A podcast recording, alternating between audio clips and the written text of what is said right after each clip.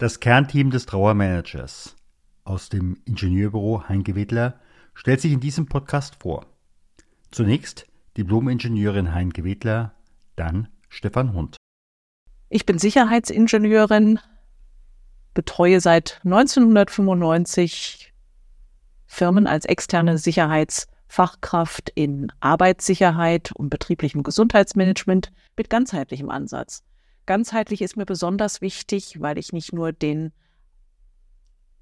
Aspekt der technischen Arbeitssicherheit mir anschaue, wie es so für Ingenieure eigentlich üblich ist. Äh, mich interessiert vielmehr auch der äh, verhaltensbasierte Ansatz und die äh, ja auch die Psyche der Mitarbeiter. Mein Ziel ist es, dass die Mitarbeiter und die Führungskräfte abends gesund und heile nach Hause kommen das heißt, nicht verunfallen oder durch ihre Arbeit krank werden und auch, wenn es geht, gesund den Ruhestand erreichen. Vor vielen Jahren habe ich begonnen, Gefährdungsbeurteilung Psyche zu schreiben. Denn mit meinem Hintergrund, 25 Jahre evangelischer Klinikpfarrer und Gemeindepfarrer und andererseits Fachkraft für Arbeitssicherheit und Mediator, habe ich da viele Einblicke. Und ja, irgendwann kam dann von Kunden die Frage, wie gehen wir eigentlich mit Trauerfällen um? Denn äh, es ist einerseits ein Tabuthema, es ist andererseits ein Thema, was viele Unternehmen betrifft. Gehen wir einfach mal davon aus, wir haben 2021 mehr als eine Million Verstorbene und davon 140.000 im erwerbsfähigen Alter. Das heißt also ein Unternehmen, was davon ausgeht, wir haben damit kein Thema, das hat ganz großes Glück gehabt, oder ein dickes blaues Auge. Also es betrifft jedes Unternehmen oder es könnte jedes Unternehmen betreffen. Und als da die Anfragen gekommen sind, da äh, habe ich ganz stark ein Konzept äh, mitentwickelt, heute Trauermanager, wo Führungskräfte wissen können, wie kann ich damit umgehen und das mit einem Blick innerhalb von einer Minute überfliegen, wie kann ich am besten handeln. Unternehmen, die sind in der Regel total klasse vorbereitet, zum Beispiel auf Brände.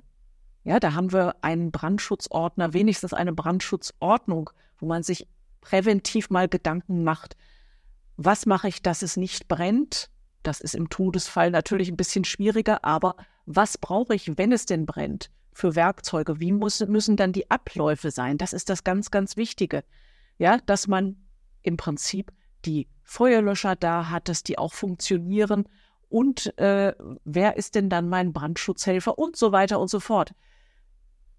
Für das Thema Trauer wäre das ja viel wichtiger, denn wie wir eben gehört haben, Brände sind ja deutlich seltener äh, als jetzt Sterbefälle. Und wir müssen gar nicht nur von den 140.000 erwerbsfähigen Toten ausgehen, wir müssen ja auch noch betrachten, dass wir äh, Trauerfälle bei Mitarbeitern haben können durch Fehl- oder Totgeburten, dass Angehörige, nahe Angehörige versterben können oder sogar ein Haustier. Das kann, können alles Situationen sein, die der Mitarbeiter in die Firma mitträgt, die ja im Prinzip von der Führungskraft begleitet werden müssen. Wir dürfen dabei auch nicht das Thema Suizid vergessen. Wenn ich alleine die letzten Diskussionen, wo wir auch immer hingekommen sind, daran erinnere, da gab es fast jedes Mal einige Mitarbeiter, die gesagt haben, in unserem Unternehmen gab es einen Suizid. Aber wir reden von vor 25 Jahren oder vor 30 Jahren. Und die erzählen das, als ob es gestern gewesen wäre. Und das prägt natürlich eine Unternehmenskultur und das mit Sicherheit nicht im positiven Sinne. Im Endeffekt entscheiden die ersten fünf Minuten in der Reaktion der Führungskraft, wie es für den Mitarbeiter, das Team und das Unternehmen ausgeht. Nach fünf Minuten kann ich im Endeffekt schon sagen, wie teuer wird es für das Unternehmen. Denn wenn eine Führungskraft sagt, lieber Mitarbeiter, in deiner Trauer sehe ich dich, ich anerkenne deine Trauer, ich sehe, dass wir beide miteinander gucken dürfen und müssen, wie können wir das, diese Phase am besten miteinander handeln, wie suchen wir gemeinsame Lösungsstrategien, wie binden wir das Team ein, dann hat man in letzter Konsequenz ja fast schon einen Teambuildings-Workshop und äh, ein gutes Miteinander für die Unternehmenskultur. Sagt aber die Führungskraft, Dienst ist Dienst und Schnaps ist Schnaps, bleib mit deiner Trauer von mir weg, dann wird sich natürlich auch der Mitarbeiter nicht mehr angesprochen fühlen. Und ähm, die Folgen für das Unternehmen und auch das, die Kontakte zum, äh, zu der Führungskraft, die werden richtig, richtig kosten, bis hin dazu, wenn ein Mitarbeiter sieht, das Unternehmen steht in einer solchen kritischen Situation nicht zu mir. Der Mitarbeiter, der vorher eine Stu Überstunde nach der nächsten geschrubbt hat, sich auf Deutsch gesagt in A aufgerissen hat, der wird natürlich auch dann sagen, sorry, wenn ihr so handelt, bin ich nicht mehr mit dabei. Es gibt eine französische Studie von 2021, wonach jede neunte Fachkraft innerhalb eines Jahres kündigt, die erlebt hat, dass ihre Personalabteilung oder eben halt ihr Unternehmen reagiert hat, wie auf Deutsch gesagt, wie eine Bastelbude. Und äh, wenn ich mir die äh, Gallup-Studien ähm, angucke, dass mittlerweile keine 14 Prozent in Deutschland mehr sich mit dem Unternehmen verbunden fühlen intrinsisch, äh, dann brauche ich mir über das Thema Fachkräftemangel äh, nach einer solchen Reakt nach einer falschen Reaktion der Führungskraft keine Gedanken zu machen. Mehr noch, in dem Moment, wo ein Mitarbeiter trauert und die Fachkraft reagiert, dann steht sie sofort im Scheinwerferlicht aller anderen auch. Denn jeder der äh, Kollegen sagt natürlich, wenn ich jetzt da als Trauernder stehen würde, wie geht diese, wie geht meine äh, Führungskraft damit um? Und ganz klar, wer als Führungskraft an dieser Stelle Führung verweigert, der wird von den anderen nicht mehr als Führungskraft anerkannt. Eine Führungskraft ist dazu da, zu führen. Und ähm, alle schauen natürlich in einer Situation größter Unsicherheit auf diese Führungskraft. Führt die mich? Lasse ich mich so führen? Möchte ich so geführt werden? Entspricht das meinen Werten? Und in dem Moment, wo es da eine Konkurren Konkurrenz gibt, dann passt das. In dem Moment, wo aber die Führungskraft sich ganz anders verhält, beispielsweise gar nicht darüber kommuniziert, im wahrsten Sinne des Wortes totschweigt oder sagt, Dienst ist Dienst und Schnaps ist Schnaps, äh, bleib mit deinem Thema bei dir, dann geht sie nicht in, geht sie für mich als Mitarbeiter nicht in Führung. Und das heißt natürlich äh, Vertrauensverlust in Richtung Führungskraft. Das nächste ist natürlich der Prozess für das Unternehmen ist nicht mehr steuerbar, auch nicht mehr für das Team steuerbar. Das heißt also, auch da wird jeder im Endeffekt zu einem Satelliten und ähm, das hat natürlich auch für jegliche Teamarbeit äh, ihre Folgen. Und äh, wenn ich gerade an das Thema Suizid denke, da hat man natürlich nochmal andere Ebenen dabei. Äh, da ist das Thema äh, Schuld dabei und da gibt es ganz häufig äh, imaginäre Selbstschuldvorwürfe. Denn man muss sich das Thema ja im Kopf gerade rücken, warum hat der das jetzt getan und wo ist möglicherweise mein Anteil. Das andere ist, es ist Scham dabei. Und in dem Moment, wo wir über Scham reden, dann reden wir nicht mehr über eine offene Unternehmenskultur. Und ähm, ja, da, das hat im Endeffekt die Führungskraft von vornherein als Möglichkeit, es zu steuern, aktiv zu steuern, oder die Führungskraft wird gesteuert. Und in dem Moment haben wir verloren. Das Wichtige ist, dass Führungskräfte erstmal in solche Situationen mit einem vollen, ich nenne es mal Werkzeugkoffer reingehen. Was soll in so einem Werkzeugkoffer für ein solches Gespräch drin sein? Da muss man im Vorfeld sich schon mal Gedanken drüber machen. Was gehört da rein? Was passt zu den Werten unseres Betriebes? Was äh, ist das Bedürfnis von den Mitarbeitern in so einem Fall? Und da sollte man sich bereits im Vorfeld präventiv Gedanken drüber machen, was kann die Firma überhaupt anbieten, was kann gebraucht werden. Und mit diesem vollen Werkzeugkoffer, der vorher mit der Geschäftsführung und den Führungskräften abzugleichen ist, wie zum Beispiel, kann ich es zum Beispiel meinem Mitarbeiter anbieten, Mensch, wenn es dir jetzt so schlecht geht, brauchst du vielleicht zwei oder drei Wochen einfach mal äh, Abstand von der Arbeit, dass du deine äh, Sachen regeln kannst. Ähm, Das ist zum Beispiel eine Möglichkeit, denn wenn ich ihm anbiete, bleib einfach, du bekommst Sonderurlaub, bleib die Zeit zu Hause, aber darf ich dich vielleicht, wenn es hier brennt, anrufen? Ist das eine ganz andere Situation, als wenn der sich dann, wenn es ein, so ein Angebot nicht gibt, vielleicht dann doch lieber krank schreiben lässt. Äh, das muss man vorher abklären. Was kann ich überhaupt anbieten? Äh, und dann im Gespräch natürlich abklären, was brauchst du jetzt? Wie fühlst du dich jetzt? Was brauchst du jetzt? Wie kann ich dich jetzt hier und jetzt unterstützen? Das sind so diese ganz wichtigen Punkte, die man auf jeden Fall der Führungskraft mit auf den Weg geben muss. Aber wie gesagt, im Vorfeld muss schon klar sein, was darf ich überhaupt anbieten, äh, und zwar firmenübergreifend und nicht nur äh, einzelnen Leuten oder einzelnen Abteilungen. Das spricht sich natürlich auch um.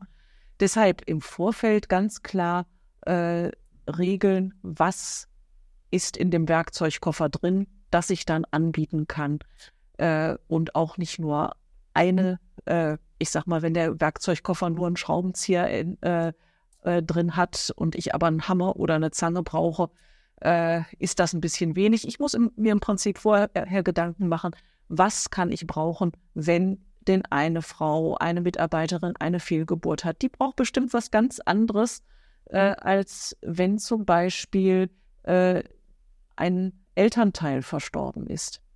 Ja, das ist also eine ganz wichtige Sache. Im Vorfeld schon mal abklären. Es ist irgendwo zwischen Irreales und Russisch Roulette zu glauben, die Führungskraft weiß in diesem Moment schon, was sie tut. Denn die meisten Führungskräfte wissen es nicht. Sondern viele schnappen erstmal nach Luft und hoffen, dass dieser Kelch an ihnen vorbeigeht. Und dann zu glauben, sie handeln am besten, das ist Hoffnungsglaube, nicht mehr und nicht weniger. Wichtig ist zum Beispiel, wir haben einen Trauermanager entwickelt. In diesem Trauermanager sind für die sechs wichtigsten Trauer- und äh, Todessituationen Leitfäden, wonach sehr detailliert mit Entscheidungen der Geschäftsleitung die Führungskraft ablesen kann, was kann ich tun, was kann ich sagen, welche Freiheiten habe ich, wo sollte ich auf jeden Fall meinem Mitarbeiter auch ein gutes Mitspracherecht eingeben, sodass wir gemeinsam zu der besten Lösung kommen, die für ihn und für das Unternehmen an der Stelle gut ist. Und natürlich auch dann die Kolleginnen und Kollegen entsprechend einbindet. Und in dem Moment, wo ich so einen Rahmen habe, dann habe ich natürlich auch einerseits das Thema Diversity dabei und andererseits auch äh, das Thema Integration dabei.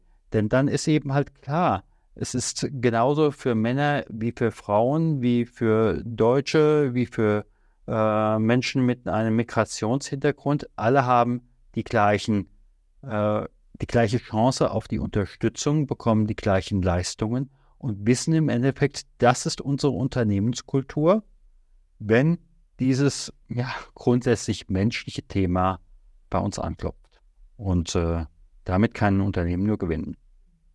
Ja, für mich ist das Wichtige, ähm, dass ich als Führungskraft einen Rahmen habe, dass ich sozusagen, ich kenne das aus den Kliniken, ähm, St also SOPs, Standard Operation Procedures, dass ich im Prinzip Leitfäden habe, wo ich sagen kann, okay, wenn das, dann das, dann das, dann das, dann habe ich diese Möglichkeiten und kann mir die beste davon, die passende davon aussuchen, habe also einen Rahmen und äh, ja, in der auch für mich natürlich neuen und aufregenden Situation, äh, wo ich weiß, jetzt kommt es wirklich drauf an, äh, einfach einen Leitfaden zu haben, dass ich nichts vergesse, dass ich einfach sagen kann, okay, wenn das jetzt passiert, ist meinetwegen ein tödlicher Arbeitsunfall im Betrieb, dann muss ich zum Beispiel unbedingt heute oder morgen noch in die Familie rein. Äh, und das und das und das muss noch auf den Weg gebracht werden, gesagt werden. Ja, ich muss mich drum kümmern. Es wird garantiert die Presse kommen, die Polizei, die Staatsanwaltschaft. Ja, äh, dass ich irgendwo sehen kann, in dem für mich aufregenden Moment, was kommt oder was kann auf mich zukommen und wie, wie bin ich da vorbereitet, was kann ich sagen, was darf ich sagen, was muss ich sagen. Ja, das sind ganz wichtige Geschichten, wenn ich da selber stehe, unter Druck bin, dass ich was in der Hand habe, woran ich mich festhalten kann, dass da nicht noch auf dem letzten Meter was richtig schief geht. Die Technische Hochschule Würzburg-Schweinfurt hat 2023 eine Studie veröffentlicht, wonach 80 Prozent der Führungskräfte gesagt haben, in unserem Unternehmen sind wir mit Trauerfällen konfrontiert worden und wir standen nackig da. Wir hätten uns Leitfäden gewünscht. Wir hätten uns Kommunikationstrainings gewünscht im Sinne von, wie sage ich es meinem Kunden oder wie sage ich es meinem Mitarbeiter. Aber da war nichts. Und äh, diese Führungskräfte fühlten sich in diesem Moment hilflos. Und das haben wir an dieser Stelle zum Anlass genommen und im Power Manager genau dieses entwickelt, sodass Führungskräfte, wenn sie sich da mit ihrem Unternehmen darauf vorbereiten, nie mehr unvorbereitet sind. Also wir haben ein mehrstufiges Angebot. Es startet mit dem Power Manager. Dann, äh, je nachdem, wie groß das Unternehmen ist, bilden wir auch äh, Ersthelfer, Krisenhelfer für diese Situation aus. Das zweite ist, äh, Führungskräfte können einmal im Monat in einer festen Gruppe in einem Online-Training teilnehmen für eine halbe Stunde. Wir haben dabei zum Beispiel einen äh, heißen Stuhl im Sinne von, das könnte bei uns im Unternehmen passieren. Äh, ich würde das gerne einmal mit euch durchdiskutieren natürlich im vertrauten Rahmen äh, und äh, dass wirklich auch offen gesprochen werden kann. Und wenn wirklich eine Führungskraft sagt, das, was ich im Augenblick hier erlebe, äh, ich bin zwar gut vorbereitet, aber hier komme ich nicht weiter, dann gibt es eine Nummer, dann können die Führungskräfte anrufen und dann bekommen sie einen von uns oder den Kollegen, die sie auch gleichzeitig wiederum aus den Kommunikationstrainings her kennen. Das heißt also, wir reden nicht über irgendeine äh, Anrufbox in wo auch immer, sondern äh, es besteht bereits A ein Vertrauensverhältnis und B, sie müssen ihre Firma nicht gleich äh, nochmal erklären, sondern wir kennen einander, sodass wir sehr gezielt innerhalb kurzer Zeit Hilfestellungen geben können. Keiner weiß, wem die Stunde wann schlägt und dementsprechend vorbereitet sein, zu wissen, wo greife ich hin, wo rufe ich an, um wirklich da den Mitarbeiter zu unterstützen. Denn wir reden auf der anderen Seite von einer Fach- und Führungskräftekrise, dass wir zu wenig haben. Aber wenn wir wirklich die Mitarbeiter, die wir haben, auch in solchen Situationen unterstützen, ein besseres Teambuilding, können wir gar nicht machen. Deshalb noch heute damit starten, es könnte morgen schon zu spät sein.